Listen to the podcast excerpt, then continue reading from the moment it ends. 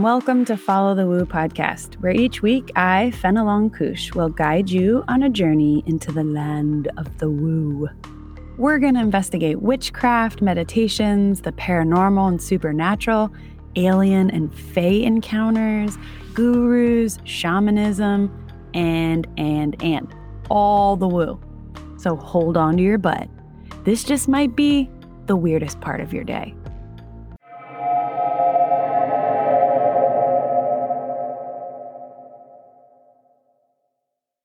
Hello, humans.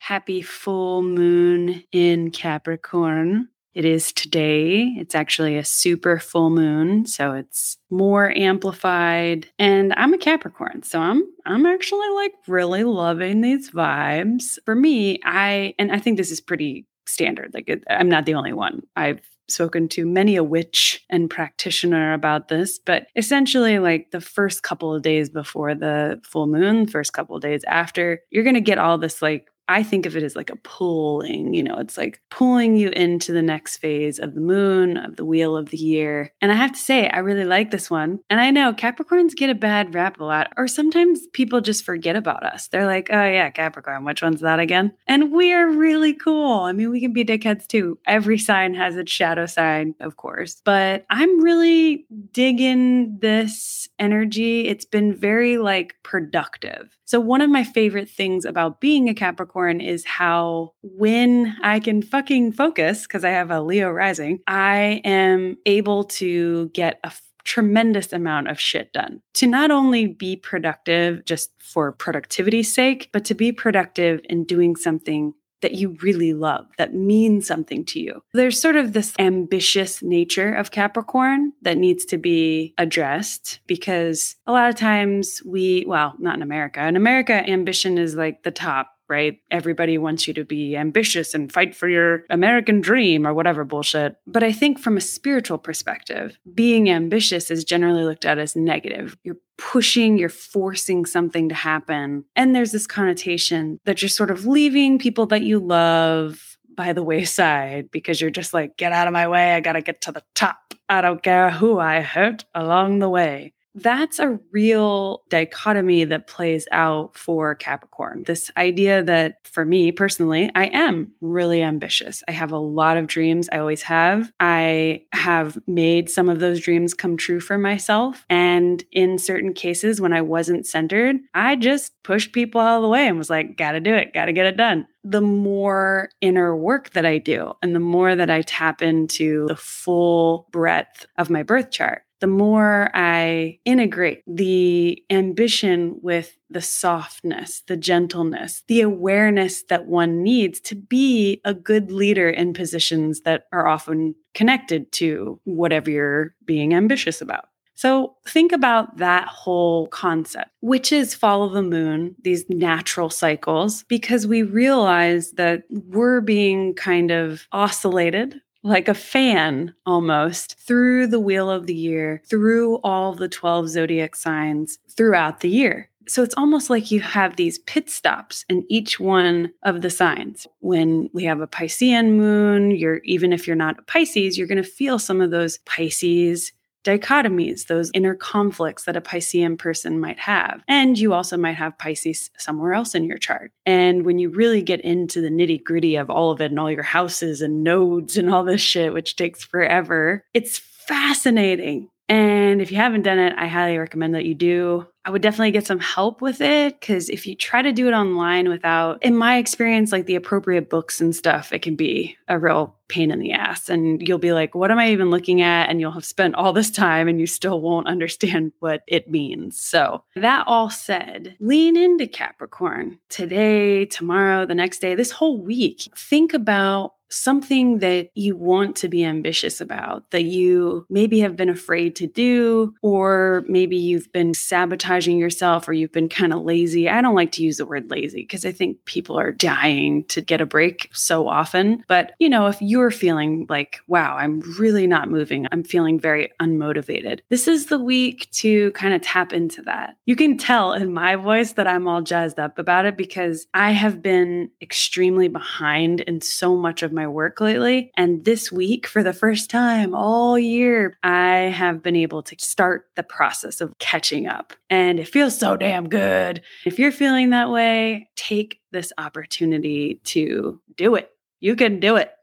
Positive sides of Capricorn are integrity and getting your hands dirty and loyalty and discipline to make what you want to happen happen. Okay, that's my whole Capricorn full moon spiel. I don't think I have any other announcements right now, but there will be some incredible ones soon. And I can't really tell you about them yet, but there's a lot percolating. So hold on to your butts. Okay. Okay on to my guest this week. If you know, you know. This is part two of my very long conversation with Taylor Endy. I would just say that if you haven't listened to the last episode, definitely go back and listen to that first so you know what the fuck we're talking about. We're going to go deeper into the cycles of cards and some other very strange shit, and you're not really going to have the foundation for it. In case you forgot, Taylor Van Endy is a spiritual counselor, intuitive guide, and cycles of the cards reader. She's also a folk herbalist, and for over 15 years, she's been developing her gifts while seeking to understand the great mysteries of life. Using intuition and energetics, she aims to create a bridge from the profound and yet simple teachings of nature to the realities of living life in modern society. Taylor's offerings focus on reconnecting humans to the cycles, patterns, and language of the natural world. Seeing that reflected back in our own energetic blueprints, her intention is that we may be guided to a deeper understanding of our truth, authenticity, and purpose, and be empowered to create the life we truly desire. Taylor was so fun to talk to. We talked well over two hours, and I've cut it down into these two episodes. In this part two, we talk more about cycles of the cards. Like I said, we also talk about connecting with your spirit guides and her specific way of doing that. And then we talk about her woo experiences. And I don't want to give too much away, but dang. So the first one, there's a really good lesson wrapped in it about a horned beast. And the second one is connected to the central concept of the show Stranger Things. So I'm just saying, you're probably going to want to listen to this because it gets real weird like it always does. Make sure you stay tuned to the end. I'm going to give you a little bit of an update on how you can contact Taylor Van Endy if you want to get a cycles of the card reading. And if you're wanting to connect with your spirit guides, but you haven't really found a spirit guide meditation that works for you, she's going to be launching one next week. And all of that information will be at the end of this episode. All right, let's get into the woo with Taylor Van Endy.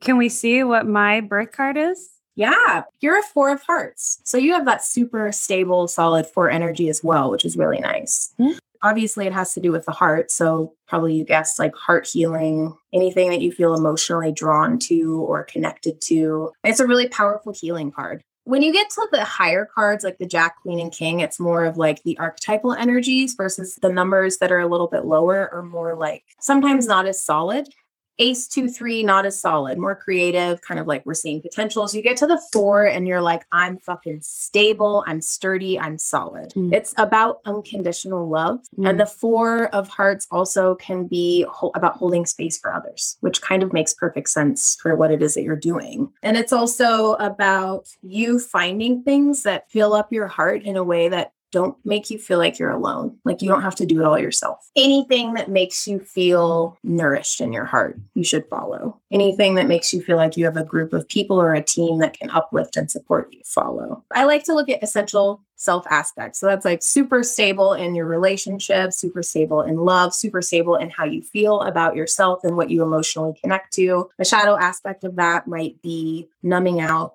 not mm-hmm. allowing yourself to connect to other people, kind of just doing things that don't light you up for the sake of doing them. That sounds and, right. And it's interesting that you said, you know, like even people that were mean to you, you're like, no, you need to like be a part of this. Like that's mm-hmm. totally a four of hearts. You're like, I need to hold space for everyone and make sure everybody feels good. And that's Yes. as a four of diamonds, I do that shit too. I'm like, let's like hold it down for everybody, you know? And that's just part of what we came here to do and the lessons that we came to learn. And I didn't pull up your full chart, I just have your birth card. And so boundaries is a big thing too. super, super big for me. Boundaries are so, I have to stay on it because I just tend to like want to be everything for everybody a lot of the time.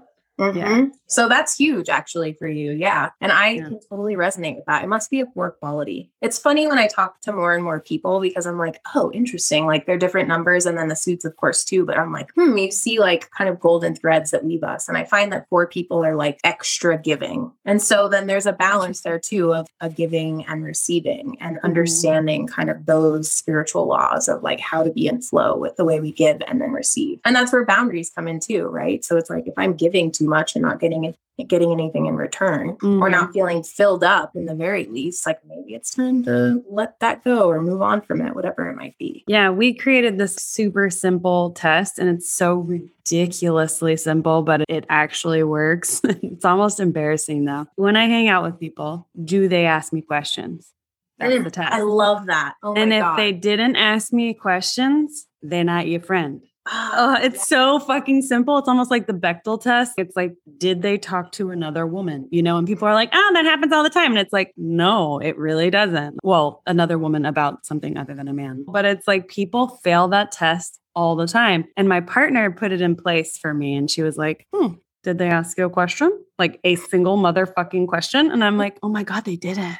So now people who ask me questions, because I'm an interviewer at heart, I'm always asking you questions Mhm. if you ask me a question, then it's like, all right, that's somebody that maybe you could stick around with. Maybe you could be their friend. i think that's so spot on and also it's really hard i mean i don't know you're interviewing people so i feel like you're kind of holding the space where people are expecting you to ask questions right Right.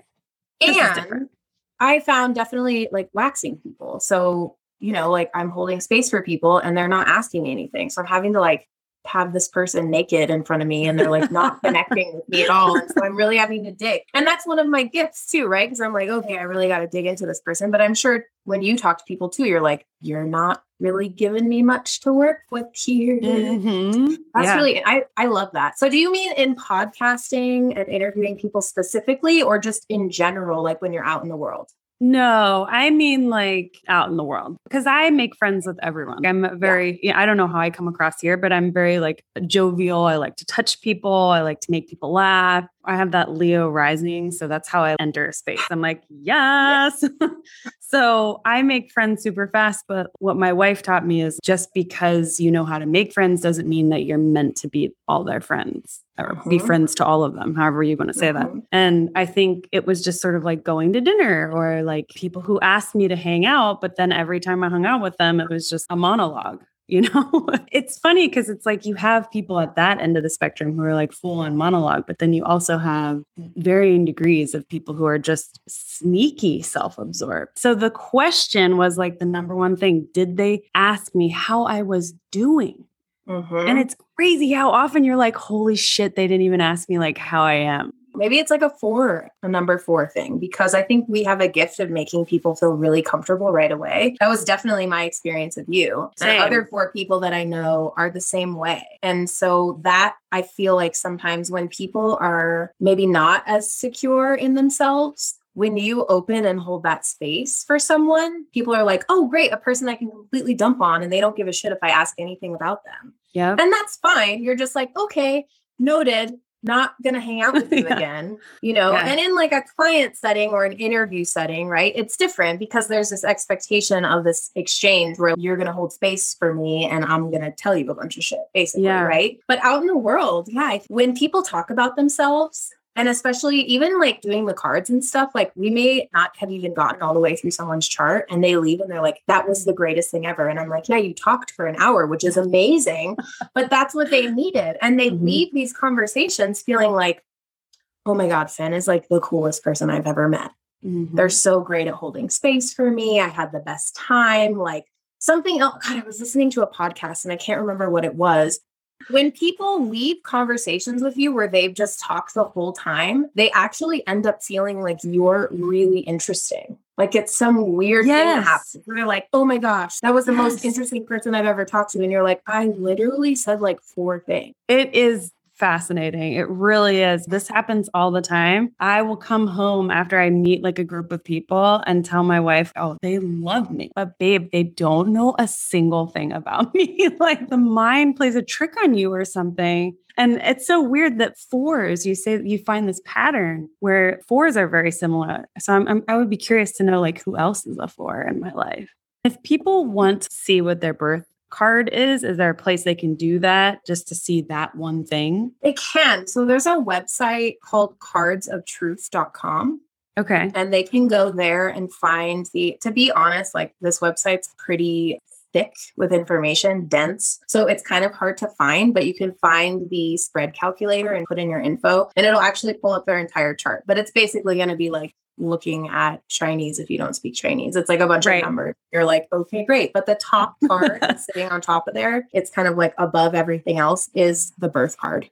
Got it. So you offer sessions to basically unpack this, and people can do like their first initial session with you and stop there if they want, or they can purchase a package and they can keep working with the cards. And how does that work? So, first session is definitely just unpacking your life spread and your year spread. And then after that, like I said, every 52 days, you move into a new energy. So that's kind of when it becomes more of like an intuitive guidance, spiritual counseling session. The first session, for sure, like if you're like, oh, I have this thing that's coming up, it's like, well, what kind of tools can we use? What mantras can we give you? What can you take home with you today so that you feel empowered to go out to the world? And then in terms of packages and coming back every 52 days, it's like, okay, I'm in a certain position in my chart, and each position means something different. There's like the growth position and the fourth position, which is the foundation position. It's a really sweet, yummy place to be. And then there's the fifth position, which is a shift. So as you move through these energetic cycles throughout your year, you can come back and do a check in once every 52 days just to kind of pull cards ask the cards ask our guides see you know what's going on what to focus on what maybe you have to work through, and then giving tools to work through them. And that could be in real time, like doing things like tapping, it could be guided meditations. It kind of just depends on the person, really, like what they need in that moment. But in essence, the first time we're going to really unpack your code and blueprint. And then beyond that, once we've built and established that foundation, we can kind of do almost anything. And for some people, it does look like they just want to pull cards and get guidance. And for other people, they're like, fuck, I really am like having having a hard time working through this thing. I need tools. And so that's where the, the spiritual counseling and intuitive guidance kind of pairs in with the cycles of the cards. And we can use that as like an anchor point to Got understand it. what are you working through energetically right now in your mathematical system?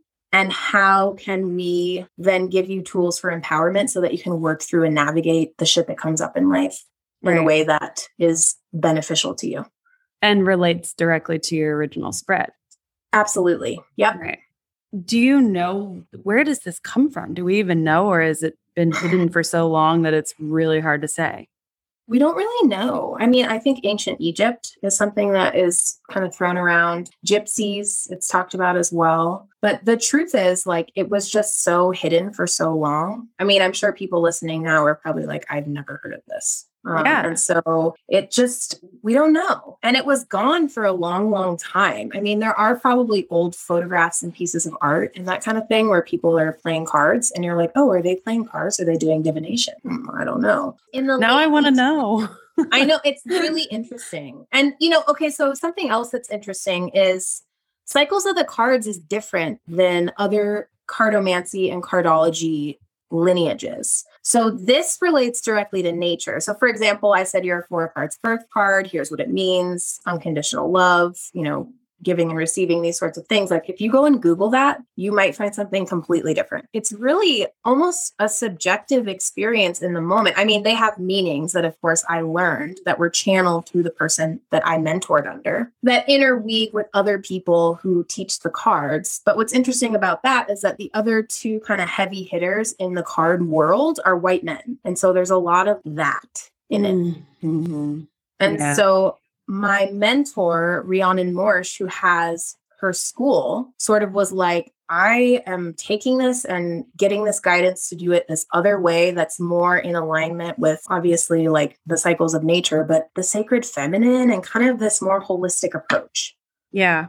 And I think that it's common for systems like this divination systems and esoteric systems of learning whatever to be sort of rolled into some kind of white man thing Mm-hmm. And it's like, if you go back, back, back, back enough, it never is, you know, it, well, I'm sure it's, it is for some of them that are newer, obviously, but the ancient ones, I think it is divine feminine for a reason. And not to diminish masculinity, but we've learned that masculinity on its own is a terror. It doesn't do well without femininity, you know, whereas femininity is fine on its own. I mean, this is like opening a whole can of worms, but we're just fine. Right. We're, we, not that we're perfect in every way, but that there is like a, a, balance that's natural to like the receptivity of what is feminine. You know, even when you're learning meditation or even Lao Tzu, he would say like enter into masculinity, but always go back to femininity. That's the OG like receptive space that you want to be in. So it's nice to hear that somebody's trying to sort of take back that kind of energy and, and work with it because I think that's the real power. Masculinity is a force. It's not necessarily like that deeper level of power. So, Absolutely. and if people listening are like, oh, but does that even fucking mean anything? Because you were saying if you Google it, it would be something else. But all divination is an, a subjective experience with you mm-hmm. and whoever's reading for you, whether it's you or someone else. How would you explain it? Like, how would you explain what happens when you do a divination reading? Like, what terminology would you use? Yeah. Well, the way I do it is I work with a guidance system. I have guides and I'm super visual. So I don't like see them sitting next to me, but I see them in my mind's eye. And so I work with guides, but then I also, the cards themselves are their own energetic beings, basically. And so it's kind of like this channeled experience or like I'm a conduit to be like, here's what our guides, because I, at the beginning of a session, if people work with guides and they're familiar with what they are, or they have ancestors or angels, I invite them into the container because then they're going to, you know, we're all going to talk together. And so for me, it's about working with those energies and those guides and angels and ancestors, and then also the cards as their own being. And the two of them together send little messages or say things like if you were to ask me a question and I'm like, okay, and I pull cards and I'm like, hmm, and then I sit and listen. And then whatever the download is that's coming through me comes out to you. And that's subjective. And it's also, this is where it gets complicated because it's also whoever's doing this work for you and acting as a channel or an intuitive or a psychic, right? Like they're only going to be as available to give you the guidance that you need as they've worked on themselves. Does that make sense? Yes, yes. So it's like you really want to make sure that you're working and you never know. And that's why, like, if for people have, I'm sure people listening have probably had a session of something where they were like, yeah, that was fine. And other ones where they're like, holy shit, that changed my life. Right. And it's because that person that you're working with has spent time fine tuning what it is that their gifts are. Mm-hmm and also working through their own stuff to be a clear channel to really bring some powerful stuff through. And being well spoken is a really big part of that too. And having like, you know, a wide vocabulary and just understanding. For me, sometimes it's muffled. Like what they're saying, I'm like, God, it's like so unclear. And then I just sit into the energetic or like somatic experience of it. And I'm like, oh, okay, I get it. Or we'll kind of move on a little bit and then I'll pull another card and it'll keep coming up. And I'm like, man, this card keeps coming up. Like, what is that? And then eventually it's like, they're telling me like no you know i did a reading the other day and, and i pulled the ace of spades and that's like the symbol for esoteric knowledge but it can also represent things that are hidden or that we don't know yet mm-hmm. and i kept pulling this card for this person and i was like i just don't get it and my guides were like yeah, you're not supposed to. And I'm like, but tell me why. And I kept pulling cards and they were like, you're not supposed to get it. This person isn't supposed to receive that download yet. And so that's just how I work. I don't know what it looks like for other people or what their process is, but I have a guidance system that I work with who tells me the person I'm working with also has a guidance system that is there. And then the cards themselves are their own guidance with their own energies that they bring into play. So it's really fascinating. Yeah, I was curious too, like how you describe your guides? Like, are they ghosts? Are they spirits? Are they interdimensional beings? Are they fairies? Like, does it matter? Are they a lot of different things? Like, sometimes I feel like when I'm talking to my guides, I'm like, oh, that's my ancestor. And then sometimes I'm like, oh, no, I don't know what that is, but cool, welcome. do you have that or how do you define them? Well, it's kind of everything you just said because I think it's varied too. Like you could have, you could walk outside and have a conversation with a tree, and that would be a guide, right? Yeah. So there's that. But then there's also like, or people look to, uh, you know, they'll see a deer and be like, Googling, why did the deer cross my path? That could be a mm-hmm. guide. Mm-hmm. For me, I have like a set little crew of guides and ancestors. And I've just recently kind of started working with angels, which isn't so, I always felt like weirded out by that. I don't know why. I was like, oh, angels, like this feels weird. But I get it. I get it. so I've recently started kind of calling that energy in. So to give you an example, I have one guide that I work with often, and she's like my grandmother's mother was from Lithuania. And so this guy that I work with is an ancient, ancient ancestor that I have who lives in this little cottage in Lithuania. And I go there and like she gives me downloads and tells me stuff, but mostly it's just for inner child healing and like self care, where I'll go and like sleep on her big comfy couch, or she'll make me a cake, or she'll make me soup, or she's kind of like the matriarch of my guidance system where she'll introduce me to new guides that I have. So, for example, when I started reading the card, she was like, Oh, your next guide is ready to come in. And it's, it's a masculine energy and kind of like a jester in a way. And he has all these cards all the time and is like constantly like showing me stuff with the cards or giving me downloads. And so it's all in my mind's eye. So if you were to sit down and like get still and meditate, right, and you have visions that come through, because that's how I work, I'm super visual. But I think it could be anything for anyone. Whatever rings true or feels true for you is the right way. The truth is, there is no wrong way to do this. And whatever feels good or feels, you know, like the right thing is the right thing for you. And that brings me back to this what my teacher said about it's anything you want it to be, right? So I don't think there's a right or wrong way to do it. I think it's just about connecting over and over again and going back into those spaces. The first guide I ever met was on a, a, guided journey with a friend of mine who was practicing depth hypnosis. And she was like, let's meet your guides. And I'm like, okay. And I went and she, like, you know, does the whole thing where you get into a safe space and then you walk down the stairs and then you're in nature and then you look and there's like something going on and then your guide comes or whatever. And so that was a really cool experience to have. But I think it really could be anything, whatever makes someone feel safe. And if it doesn't make you feel safe, it's not your guide. Yeah. Because I find that too with people yes. where they're like, oh, this is scary. Like, this feels scary. And I was like, that's okay. It's just like, it's an energy that we need to work through, but that's not your guide. Mm-hmm. Your guides are going to feel like home to you and very supportive and feed you soup and make you cakes and make you feel really awesome. yeah. I do want to ask about the guides. How would you tell somebody to develop that relationship? So you said, like, okay, it could be anything. Like maybe you do it during meditation or you spend time in nature or where, wherever and you know, you just kind of repeat it, but how do you know when to trust it and how do you know how to develop it? Like for you, how did you get to that point as a skeptic? Yeah, that's a great question.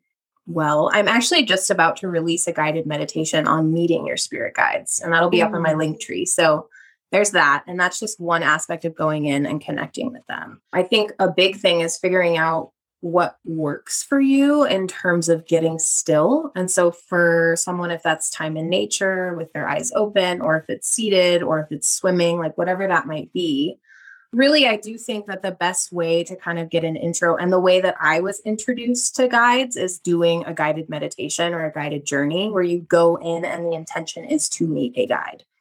Mm-hmm. And the person holding space for you really should be kind of affirming and holding the energetic container for you so that nothing's going to come in that's like not supposed to be there or that isn't there for your greatest good. And so that's really important. But also, you reaffirming to yourself as you go through that process of like, I'm safe and this is something that I want. I'm here to connect with my guides. And like I said, for me, it's just so visual. Like I can be like, let's talk about another dimension or let's talk about, you know, aliens or the Fey realm or whatever. And I'm like, cool, I'm there. Let's like dive in and look at all of it. And I know it doesn't work that way for everyone. And so to really tune into are you visual or are you feeling something in your body? And what are your body signals telling you? So if you go into that space and you're like, oh, this doesn't feel good, this doesn't feel right for me, then maybe it's not the right time for you to connect with your guides or if you're having like weird stuff come up you know just pause. But often i've found that people are able to just tap right in. They feel really safe they feel really held. And then you get to this space where if you're visual you can see them and invite them in and be like i'm here to connect with you. And then they'll come in in whatever form that looks like. Or it'll come in as a somatic experience and you'll feel them around you. Mm-hmm. Now, in terms of, I think you had asked, like, how do you know if it's right or something like that, right? Like, how do you know it's the right thing? How do you know you can trust it? How do you, you know, and, and develop that, that relationship, you know, to the point where you're like, oh, I trust that this being that I can't really explain is actually helping me. Right. Well, for me, it comes back to anything I can imagine is real. So that's the starter. Like, okay, this is actually happening. I'm giving myself permission to have this experience. And then the second part is just like you would develop any other relationship with a pet or a person, coming back and nourishing and having this kind of exchange with them over and over again, where you're connecting with them every day. And then you build trust, just like you would with, you know, your wife or with my boyfriend or you know whatever it is like coming back over and over and over again. And it's not like okay i'm going to get my guide and then i'm an intuitive and like use my guidance system for other people. It could work like that i guess but it's like no i'm going to develop this relationship with someone and then we're going to see where it goes. Mm-hmm. because for me it wasn't like i met my guide and then all of a sudden i'm doing cycles of the cards and intuitive guidance. It was like i don't know i'm just here and you're helping me work through my stuff. And so the trust comes, I think, from just allowing yourself space to do that in the first place and know that it's real and that it's nourishing you. And then also treating it just like you would any other relationship that you want to have in your life and nurture and nourish.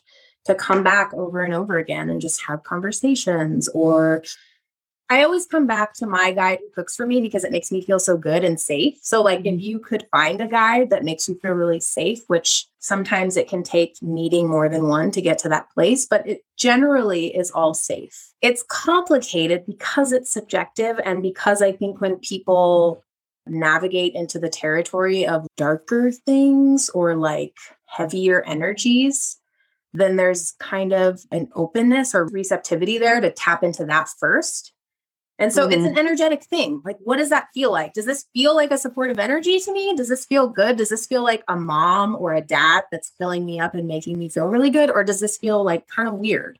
If it feels weird, probably not your guide. Probably not something that you're going to want to like spend too much time on, unless that's your vibe. And that's totally fine too. But it's just like building a relationship with someone you love and then coming back to it over and over and over again until you get to a place where you can receive the messages in a really clear way. It takes practice. You mentioned angels. So tell me about that. I know you have your your very old ancestor who makes you feel safe and warm and feed you soup. But then you also have these angels that you were kind of feeling hinky about. And then now you developed a relationship with them. What does that look like or feel like this is actually very fresh and new to me. So that's an interesting question because I was listening to a man named Michael Beckwith. Have you ever heard of him? Oh yeah. Is he does he have dreads and he He did, yeah. He shaved okay. his head. He has Agape, which is essentially it's a church based out of LA, but it's so good. I love him. Anyway, he was talking about how he was swimming out in the ocean one day and he prayed to the archangel Michael, I think, or something. And I was like, hmm, that's interesting. And so I see my angels as like my heavy hitters. I'm not really using or calling on them unless I am like, I feel so fucked. I feel so stuck. Like, what the fuck? I need some serious help. I feel like they're kind of like really holding my container, my energetic container versus my other guides might kind of just be like floating around in it. And then there I am kind of anchored in the middle. I feel like they're just like this super light energy that comes in and kind of is like the invisible hand that's like, okay, I see that you're really having a hard time and you need some guidance or you need to connect to something. Like, I'm going to come and give you that experience. But it's not visual like it is with my guides, it's not as personal. Mm. Yeah, I feel like they're busy. How many people are praying to Archangel Michael and at, this very moment, you know, that's mm-hmm. kind of mind blowing. And I know in paranormal investigations, when things get kind of sideways, like demonic, it, I struggle with that word, but you know, if the word demon comes up or you're feeling a very, very negative, quote unquote, dark energy, a lot of times that's who you call upon is the, these angel guides and that tracks that they're like there for the heavy hitting stuff. They're not really there for like i had a bad day. You know i have diarrhea. They don't have time. Like exactly. Yeah that would be like the i'm really fucked up. Like i'm having a major life crisis and i need some assistance here. And i mean thankfully i haven't had to do that too many times which is probably why i'm still learning about it. And i hope to not really have to use that too much in life. But of course, we, you know, life happens. But no, I find generally I have like four or five guides that come around that I work with. And so, and some of them are nature guides too, right? I talked about talking to trees, or I have this uh, red tail hawk that always comes and sits on my head. There's just so, so cute. There's so much going on. Yeah, it is cute. That was actually the first guide that I I met, but I didn't realize what it was. It was like during a plant meditation, and I don't know what plant it was, but this guide for this red tail hawk just came and sat on my head through this entire meditation. And I'm just like, all right, dude, like, what are we doing? That is rare. it wasn't in like 3D, like, a, it wasn't sitting on my head in real life. Mm. Right. It was just like in my, in your, in your ethereal realm, like my yeah. other space. Cause I kind of feel like that. I don't know if you feel that, but like I feel like I'm here embodied in the third dimension, but then I also am like sitting at the same time in all these other yeah. places. I do feel that. Yeah. And I feel like sometimes I get a bit confused. I don't know if you ever feel this, but sometimes I'm like, oh shit, no, you're supposed to be like operating in this realm, but I'm like still over there a little bit. Do you ever feel that like you're kind of one foot in one a little bit too much? And so you get out of rhythm? Does that make sense? Oh, I, I feel like I started to live my life just kind of all over the place. So it's actually really nice to talk to someone else who can relate to that because often you talk to people and they're like, I don't know what the fuck you're talking about. But I'm like, you're I'm like, no, I'm like in a spaceship, like cruising around, and I can be also here having a conversation with you. And they're just like, what? yeah. Yeah, exactly. That's a tough one. And I actually had a really cool guest who talked about while she slept, she was actually on a spaceship learning from some being teaching her how to like fly these spaceships. And it sounds so silly. Like I even laughed when I said it, but who am I to fucking say? Like back to your teacher, if you can think of it, it's real. So, who am I to say that that's not a reality for her? And of course, I wouldn't be the one to say that. I'd be like, fuck yeah, what are you learning? You know, I want to know more. But some people are just like full stop at that point. They're like, absolutely not. I can't. And everything has to be like, I have to see it to believe it. Right. I think sometimes my guides get annoyed with me and they're just like, remember that you have to believe it to see it. It's the opposite. And so every once in a while, they'll like give me the same tarot card over and over again. And it's their way of being like, yeah, here, I'm showing you, but like, I'm also not going to give you anything because you're kind of annoying me, but in a, in a sweet way. They're not being assholes. They're just kind of like, move on. Like, you can trust this. Absolutely. Well, and that's what they're there to do, right? Be like, okay, like, you already know how to do this I did a reading for somebody the other day and they kept being like, she already knows. You know, people who are just like, they do so much, like they're constantly having to like have someone outside of them reaffirm. Yeah. And yeah. and the message was like, you already know. like stop asking, just chill and embody it. Like you know what to do, but you're so focused on this like external thing. Yeah. And so, but that's what our guides are there. And it's fun. Once you have that relationship established, they can be a little more like, no fan, like you already know what the fuck is going on. Just like back off, dude, and mm-hmm. like chill for five minutes. We don't need to keep giving you the same answer over and over and over again. Yeah. And, I get yeah. I work with some grandmother energy and I call them the mm. golden girls. And I think I respond to humor and I don't mind being made fun of. It's actually like a really great way I think to become aware of something that you are not aware of. So maybe someone else would be like, "Oh, that's offensive and that wouldn't make me feel safe." But it actually makes me feel safer that there are all these old ladies who are like, "You dumbass." You know, and not really dumbass, but they're just kind of like, "Come on," you know in this very let me cook you something afterward kind of vibe. I love it. I think whatever works for you, you know. I think for me, I would be like, "Oh my god, why are you being so mean?" Like, stop like just make me cake and tell me I'm pretty. Perfect. Yeah, you know, yeah. Tell me I'm pretty. tell me I'm. But don't be mean. Don't laugh at me. But that come, you know, that's like just my own childhood wounding and stuff. Yeah, of course. And they're not, to be clear, and because they're here, they're never mean they're just kind of joking around. But I think it's a way to get me to listen to them in a way that I don't always do. Absolutely. So, yeah. Yep. So we talked about some really weird woo experiences that you've had, starting with the psychedelics when you were what, like 16, which that really opened the door for all this other stuff to come in, it sounds like. I like to ask this question, which is what's the weirdest supernatural paranormal woo thing you've ever experienced? This is the hardest question ever. I literally have been racking my brain, being like, hmm, what do I share? Because there's so much weird shit. Yeah. And you've already shared a lot of weird stuff. Well, okay. I just wanted to say something real quickly about darker energies because I did have this experience once. And this isn't the weirdest experience I've had, but it just made me think of it.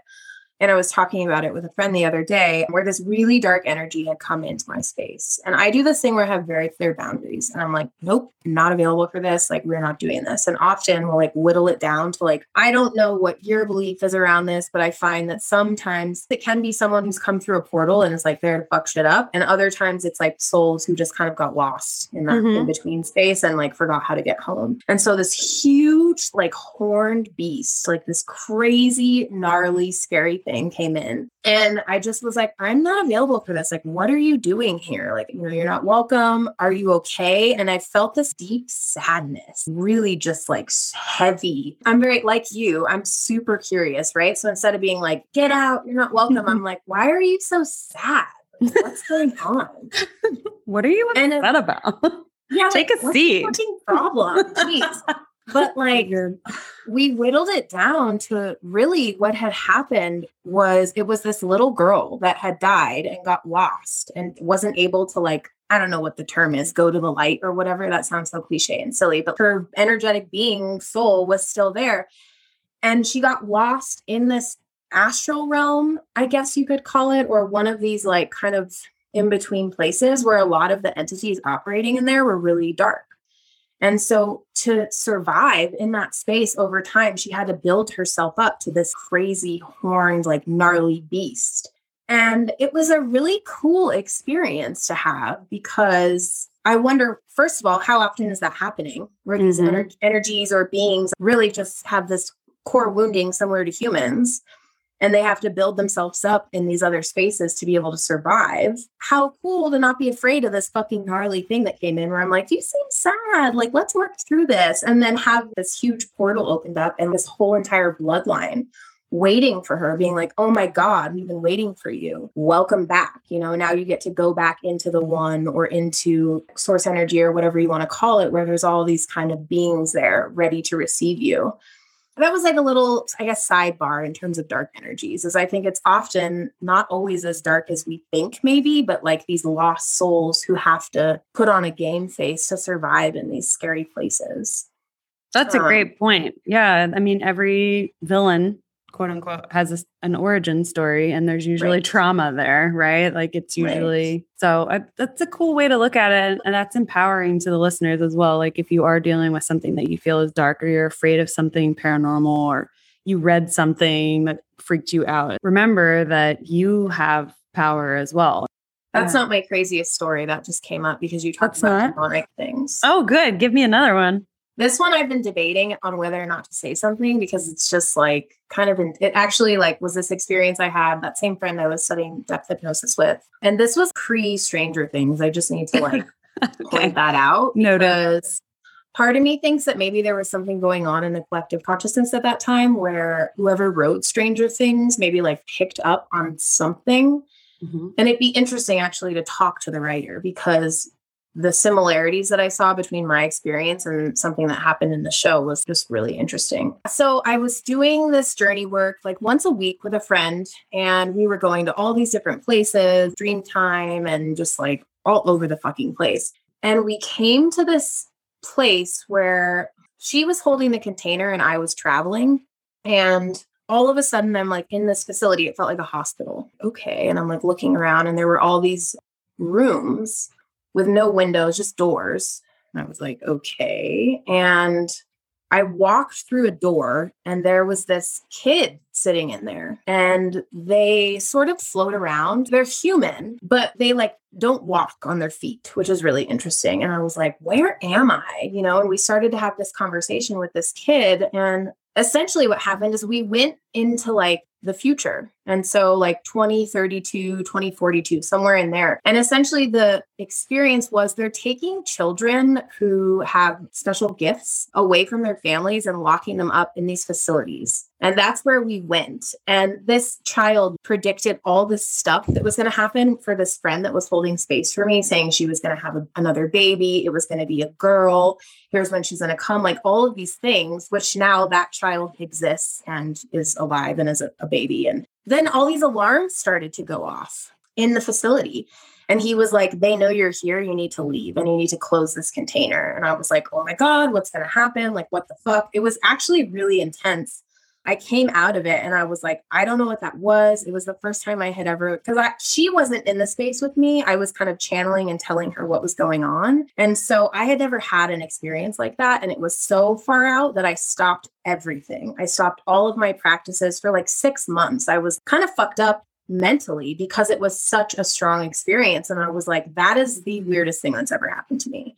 And it scared me too, because I'm thinking these poor kids who come through and they have these special gifts. Honestly, I don't even know if they're human or what the fuck is going on, but there's some kind of people, like a, a system of people who are taking these kids and studying them to try and understand why they're so exceptional and what to do with them, and also like taking their energy. And so it was just like a really odd experience. I've gone back to talk to them a couple times under like really strict conditions because after that happened, they were put under really strict conditions.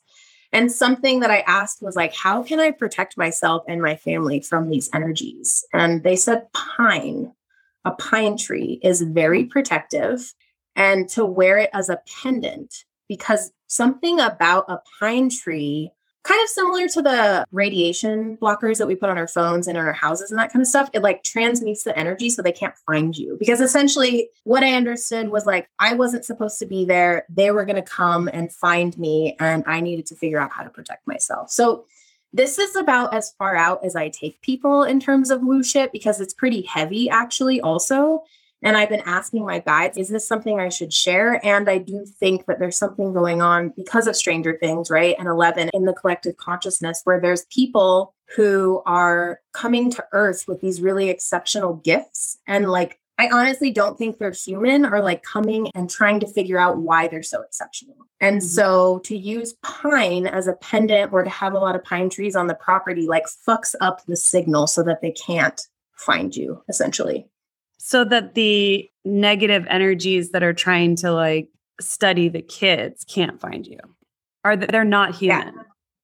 I don't think they are. I think they might be like a hybrid because it was a very real place and it's like inside of like a you know underground whatever like it's it's high up. I don't know if it's in a mountain or what, but it's like high up in the sky somewhere, but underground, if that makes any sense, which it totally doesn't. But yeah, they're studying these kids and basically like this is just starting to happen right now too. Because remember back then I was like 15 years into the future. Mm-hmm. And it just blew my it blew my mind to the point where I was like, that scared the fuck out of me. Like, I don't know what to do with this information. I've been sitting with it a lot. That same friend I've come back to and we've had conversations about it. And I think it was just like, hey, I brought you here so that you could let people know that this is happening. I have no idea why. Mm. When you first watched Stranger Things, how did you feel? Weird, super weird. I'm like, that's fucked up. And then, I mean, there's so much else going on in Stranger Things, I feel like that kind of just is like whatever. But yeah, it was, it was weird because it, to me, that's something that feels real. And so it scared me a little bit too for like future generations because I think as humans, as we evolve and start to wake up, if you want to call it that, and like hone in on our gifts, we're going to start having more children who are way more tapped in to all of that Mm-hmm. And to think that there's something that wants to come and study them and like pull them away from you, basically, it made me question, you know, and this is like, we're talking about some heavier shit now, like some real, real life things, but it made me question things like child trafficking and human trafficking and sex trafficking I don't know. I don't know where these people are actually going or what's happening. And people go missing all the time. Are they going to these facilities because someone found out that they're gifted? It's just, it's really fascinating. And it kind of freaks me out to talk about it, but it is my weirdest, like most far out woo thing that's ever happened. And my guides were like, you can say it if you want to, do whatever you need to do. Part of it is I don't want to attract attention to myself to these guys, right? Or, mm-hmm. or these things that are doing this. But I also feel like Stranger Things came out. People are already thinking about that. And I also believe that media warms us up to things that like they're priming us in a way mm-hmm.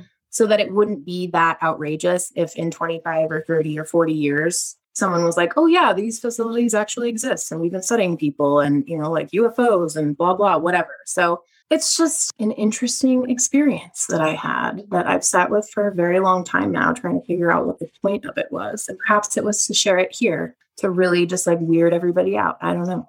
Oh, honey, don't you worry. You're not going to weird anybody out here.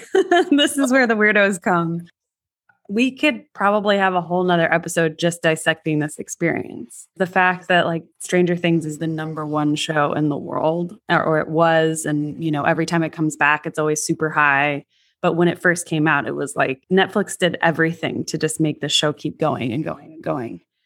So that's curious. Also, I don't think it's far fetched. And I, the fact that you wanted to like not do any of your spiritual practices after you experience this makes me believe you even more because I know what that feels like. I know when you go deep into something and you're like, fuck, I'm not going to do anything. Like, I'm so like that, like, I don't even know, you know, you, you just put your hands up and you're like, get me out of this. I don't want to meditate. I don't want to do yoga. I don't want to do anything. And I've been in that position before and it, it sucks it, because you really feel it's almost like an existential crisis. You're Absolutely. like, what is this? Why did I learn it? Is it real? And if it is real, what does that mean? Do I need to continue this conversation? And it makes you question everything you thought you knew prior to the said experience. Absolutely. And it's just that in particular of all the things I've experienced, of which there are many, right? And I'm sure for you too. Like you said, I'm like, why? Why do I need to know about this? I don't have kids. I don't care about this stuff. Why are you telling me? Or why did I end up here? Mm-hmm. And I do think it was connected to the person holding space for me also. I think the experience was for both of us. But because I was actually experiencing it, it was like, even just thinking about it makes me feel unsettled, to be honest. Mm-hmm. Um, and just to know, like, we can travel in the future and we can travel into the past, and time is not linear and it's a sphere and, you know, all that stuff. But mm-hmm. time uh, is a real doozy. Certainly is. And that was the other part too, is I'm like, what year is it? like, how the fuck did I get here? And again, back to tying in, like you said, Stranger Things is number one. Like, I think we're being primed. And mm-hmm. that's a whole other what are we being primed for? Or you could say that about, you know, UFOs and aliens mm-hmm. and I mean, just anything like what the fuck is going on here, basically. Mm-hmm. Yeah. And then it begs the question like, who's doing the priming? And like, is it our collective consciousness seeping into the writer's brains, or is it like actually something more nefarious? Which I try not to go down that path too far because it gets a little crazy, mostly because I don't want to live in a state of fear yeah. But it is possible. Like, I'm not going to say that it's not possible that some species is harvesting our energy. You know, it's definitely possible. I hope not. But yeah, there's a possibility that there's multiple nefarious beings that are interested in us for all kinds of reasons that we have no idea how to unpack. Absolutely. And I don't think we're supposed to. Our human brain isn't capable necessarily of like comprehending everything, right? Similar to like having psychedelic experiences and not being able to write down what it meant. Yeah. Like, which really at the end of the day, like I just had this download recently to speak to psychedelic experiences. Like, the meaning of life is a feeling. It's not something that we can intellectualize. It's mm. a somatic experience, you know, and that is what I realized in psychedelic experiences. Like when you do that thing where you're like, aha, I figured it out. I know the secrets to the universe. It's like, yeah, to feel good mm. and be happy. And then that, you know, that creates our thoughts. And then we go out into the world, blah, blah, blah. Also like the multiverse. It could be all of that. We could be being harvested for whatever and, you know, something over here. Like, I think it's all of it. And it comes back down to this like foundational belief for me where anything is real. So I feel like we have access to so much all the time. And it's all over the place and it's really complex and can get really sophisticated and not. And just to like roll with whatever feels good for us. But it's weird as fuck yeah, it does. It gets really bizarre the further down those rabbit holes you go. Mm-hmm. So. Super weird. And super important for people like us and a lot of my listeners to like remember to be grounded as much as possible because the more you do this work, the weirder it'll get. And if you're inviting in magic, whether that's the term you use or not, it's going you're going to get a lot of synchronicities and a lot of weird shit and it can make you feel unbalanced really fast. So mm-hmm. definitely like cultivating that root chakra connection is really, really important. Absolutely. 100%. Well, shit. We talked about a lot of stuff. I feel like we're probably going to talk again. I don't know what about, but I just have this feeling that we will. Thank you for being vulnerable and sharing that story because I know that it's hard sometimes to say something that seems so far fetched, you know, in our everyday quote unquote reality. So I really appreciate that. Yeah. Thank you so much for having me. And I would love to come back and talk about all the weird shit. Awesome. First, thanks for your time, Ben. This was so fun.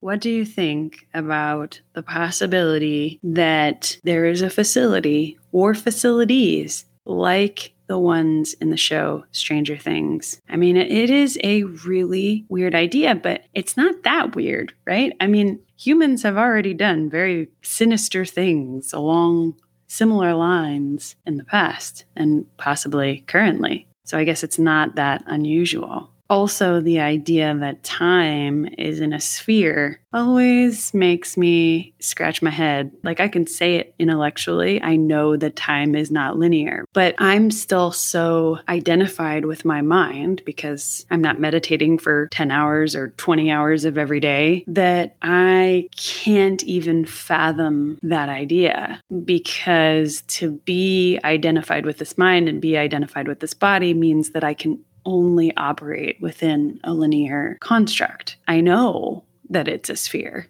I, I know it is, but to me, there will still be this present moment and then the future and then the past. Now, I obviously know that there's only the present moment, the present moment and the present moment and the present moment and the present moment, you know, and then we, again, identified with our minds, are like, oh, yeah, that present moment back there, that was the past. And that present moment that I'm dreaming up right now, that's the future. But really, the only reason that we have to have this linear construct in place is so that, like Einstein said, everything doesn't happen at once. That's the whole point of it. And that really makes you think who or what decided that this Earth, that this solar system, maybe, we're not sure, needs to operate within this linear time structure? I don't know. I just don't feel like all other planets operate in the same time structure. But that's just the theory, obviously. Again, I am so dense in my thinking because I'm here on this complicated planet.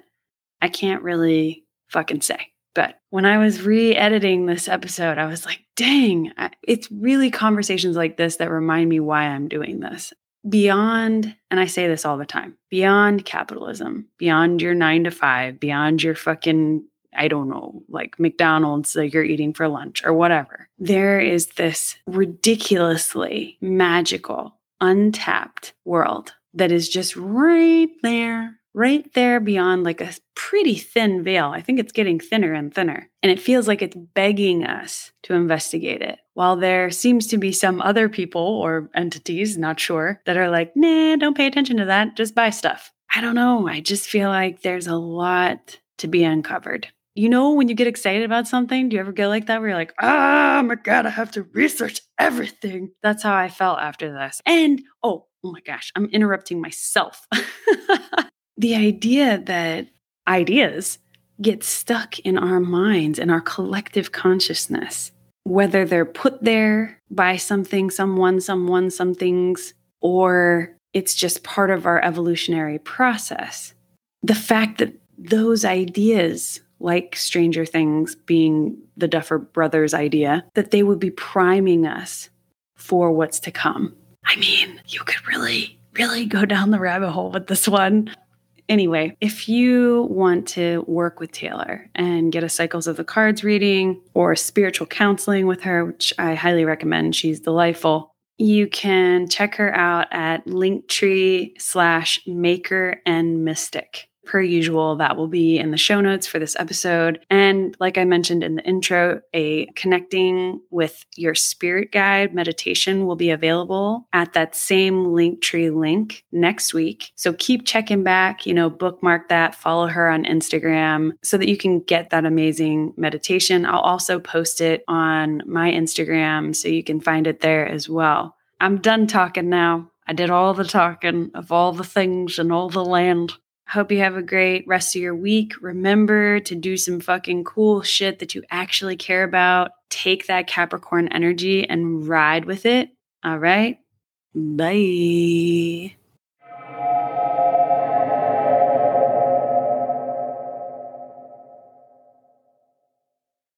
Thank you for following the woo with me today. If you love what you heard, please make sure to subscribe to Follow the Woo wherever you listen to podcasts.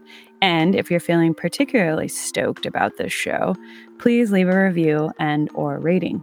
You can also support this podcast by becoming a member of the Order of Woo, where you'll get community access and loads of extra goodies exclusively on Patreon.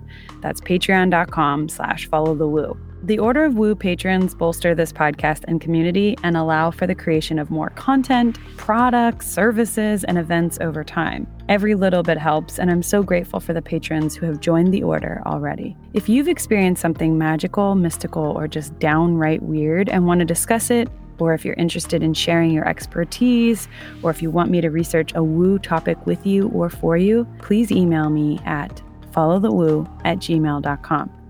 Join me next week for another woo topic. And remember, tell the truth, be nice to each other, and if it feels right, follow the